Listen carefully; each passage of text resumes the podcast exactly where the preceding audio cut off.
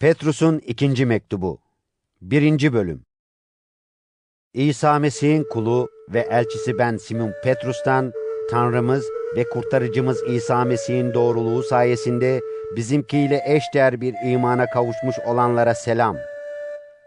Tanrı'yı ve Rabbimiz İsa'yı tanımakla lütuf ve esenlik artan ölçüde sizin olsun. Kendi yüceliği ve erdemiyle bizi çağıranın tanrısal gücü, kendisini tanımamız sonucunda yaşamamız ve Tanrı yolunda yürümemiz için gereken her şeyi bize verdi. Onun yüceliği ve erdemi sayesinde bize çok büyük ve değerli vaatler verildi. Öyle ki dünyada kötü arzuların yol açtığı yozlaşmadan kurtulmuş olarak bu vaatler aracılığıyla tanrısal öz yapıya ortak olasınız. İşte bu nedenle her türlü gayreti göstererek imanınıza erdemi, erdeminize bilgiyi, bilginize öz denetimi, öz denetiminize dayanma gücünü, dayanma gücünüze Tanrı yoluna bağlılığı, bağlılığınıza kardeşseverliği, kardeşseverliğinize sevgiyi katın.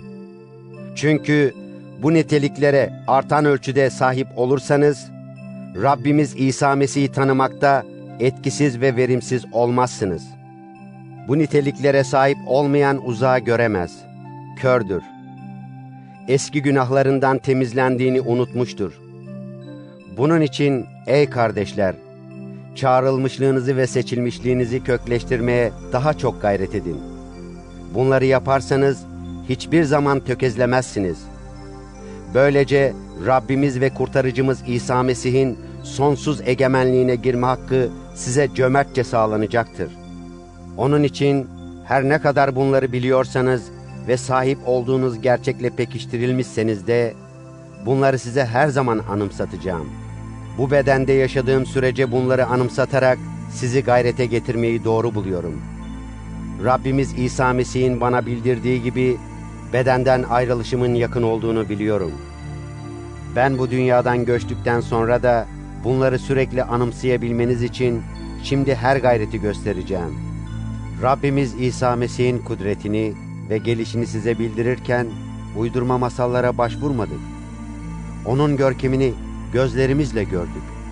Mesih, yüce ve görkemli olandan kendisine ulaşan sesle, sevgili oğlum budur, ondan hoşnudum diyen sesle, Baba Tanrı'dan onur ve yücelik aldı. Kutsal dağda onunla birlikte bulunduğumuz için gökten gelen bu sesi biz de işittik.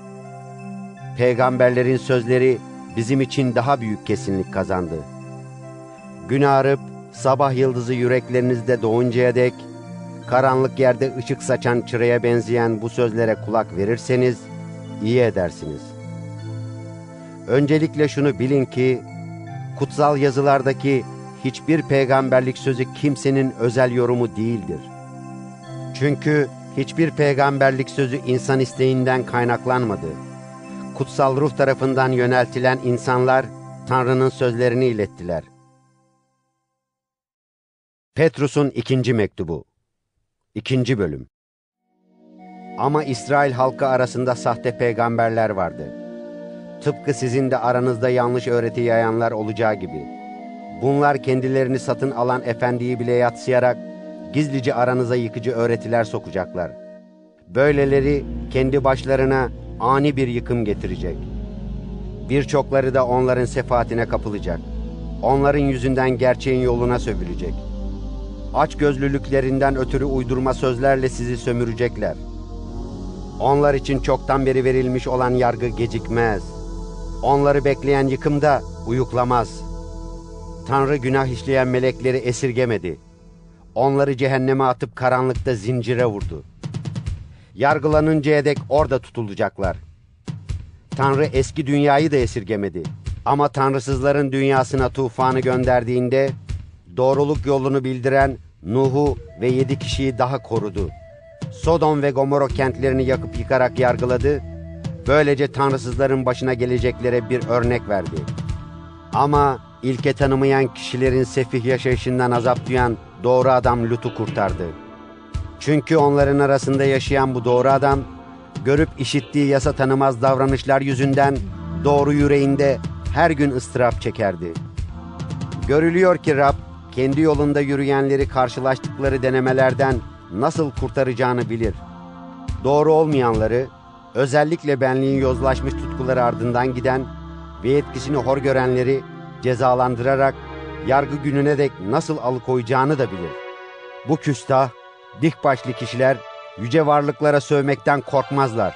Oysa melekler bile güç ve kudrette daha üstün oldukları halde bu varlıkları Rabbin önünde söverek yargılamazlar. Ama anlamadıkları konularda sövüp sayan bu kişiler içgüdüleriyle yaşayan, yakalanıp boğazlanmak üzere doğan, akıldan yoksun hayvanlar gibidir. Hayvanlar gibi onlar da yıkıma uğrayacaklar. Ettikleri haksızlığa karşılık zarar görecekler. Gündüzün zevk alemlerine dalmayı eğlence sayarlar. Birer leke ve yüz karasıdırlar. Sizinle yiyip içerken kendi hilelerinden zevk alırlar. Gözleri zinayla doludur. Günaha doymazlar. Kararsız kişileri ayartırlar. Yüreği açgözlülüğe alıştırılmış lanetli insanlardır. Haksızlıkla elde ettiği kazancı seven Beor oğlu Balam'ın yolunu tutarak doğru yolu bırakıp saptılar. Balam işlediği suçtan ötürü azarlandı. Konuşmayan eşek insan diliyle konuşarak bu peygamberin çılgınlığına engel oldu. Bu kişiler susuz pınarlar, fırtınanın dağıttığı sis gibidirler. Onları koyu karanlık bekliyor. Çünkü yanlış yolda yürüyenlerden henüz kurtulanları boş ve kurumlu sözler söyleyerek benliğin tutkularıyla sefahatle ayartırlar. Onlara özgürlük vaat ederler, oysa kendileri yozlaşmışlığın kölesidirler. Çünkü insan neye yenilirse onun kölesi olur. Rab ve kurtarıcı İsa Mesih'i tanımakla dünyanın çirkepliğinden kurtulduktan sonra yine aynı işlere karışıp yenilirlerse son durumları ilk durumlarından beter olur. Çünkü doğruluk yolunu bilip de kendilerine emanet edilen kutsal buyruktan geri dönmektense bu yolu hiç bilmemiş olmak onlar için daha iyi olurdu. Şu gerçek özdeyiş onların durumunu anlatıyor. Köpek kendi kusmuğuna döner. Domuz da yıkandıktan sonra çamurda yuvarlanmaya döner. Petrus'un ikinci mektubu. Üçüncü bölüm. Sevgili kardeşler, şimdi bu benim size yazdığım ikinci mektuptur. Her iki mektubumda da bu konuları anımsatarak temiz düşüncelerinizi uyandırmaya çalıştım. Öyle ki kutsal peygamberlerin çok önceden söylediği sözleri ve kurtarıcımız Rabbin elçileriniz aracılığıyla verdiği buyruğu anımsayasınız. Öncelikle şunu bilmelisiniz. Dünyanın son günlerinde kendi tutkularının ardından giden alaycı kişiler türüyecek. Bunlar Rabbin gelişiyle ilgili vaat ne oldu? Atalarımızın ölümünden beri her şey yaratılışın başlangıcında olduğu gibi duruyor diyerek alay edecekler. Ne var ki göklerin çok önceden Tanrı'nın sözüyle var olduğunu, yerin sudan ve su aracılığıyla şekillendiğini bile bile unutuyorlar. O zamanki dünya yine suyla, tufanla mahvolmuştu. Şimdiki yer ve göklerse ateşe verilmek üzere aynı sözle saklanıyor. Tanrısızların yargılanarak mahvolacağı güne dek korunuyorlar. Sevgili kardeşlerim, şunu unutmayın ki Rabbin gözünde bir gün bin yıl, bin yıl bir gün gibidir. Bazılarının düşündüğü gibi Rab vaadini yerine getirmekte gecikmez. Ama size karşı sabrediyor. Çünkü kimsenin mahvolmasını istemiyor. Herkesin tövbe etmesini istiyor. Ama Rabbin günü hırsız gibi gelecek.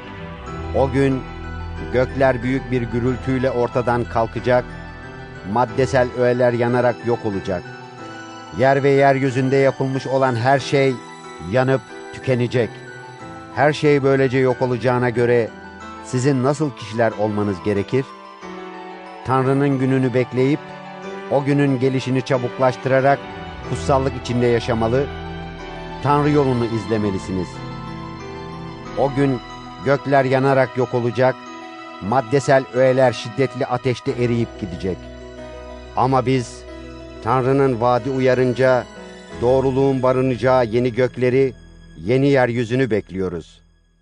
Bunun için sevgili kardeşlerim, madem ki bunları bekliyorsunuz, Tanrı'nın önünde lekesiz, kusursuz ve barış içinde olmaya gayret edin. Sevgili kardeşimiz Pavlus'un da kendisine verilen bilgelikle size yazdığı gibi, Rabbimizin sabrını kurtuluş fırsatı sayın. Pavlus, bütün mektuplarında bu konulardan böyle söz eder. Mektuplarında güç anlaşılan bazı yerler var ki, bilgisiz ve kararsız kişiler, öbür kutsal yazıları olduğu gibi bunları da çarpıtarak kendi yıkımlarını hazırlıyorlar. Bu nedenle sevgili kardeşlerim, ilke tanımayan kişilerin aldatmasıyla sürüklenip kararlılığınızdan sapmamak için bunları önceden bilerek sakının. Öte yandan Rabbimiz ve kurtarıcımız İsa Mesih'in lütfunda ve onu tanımakta ilerleyin. Şimdi ve sonsuza dek ona yücelik olsun. Amin.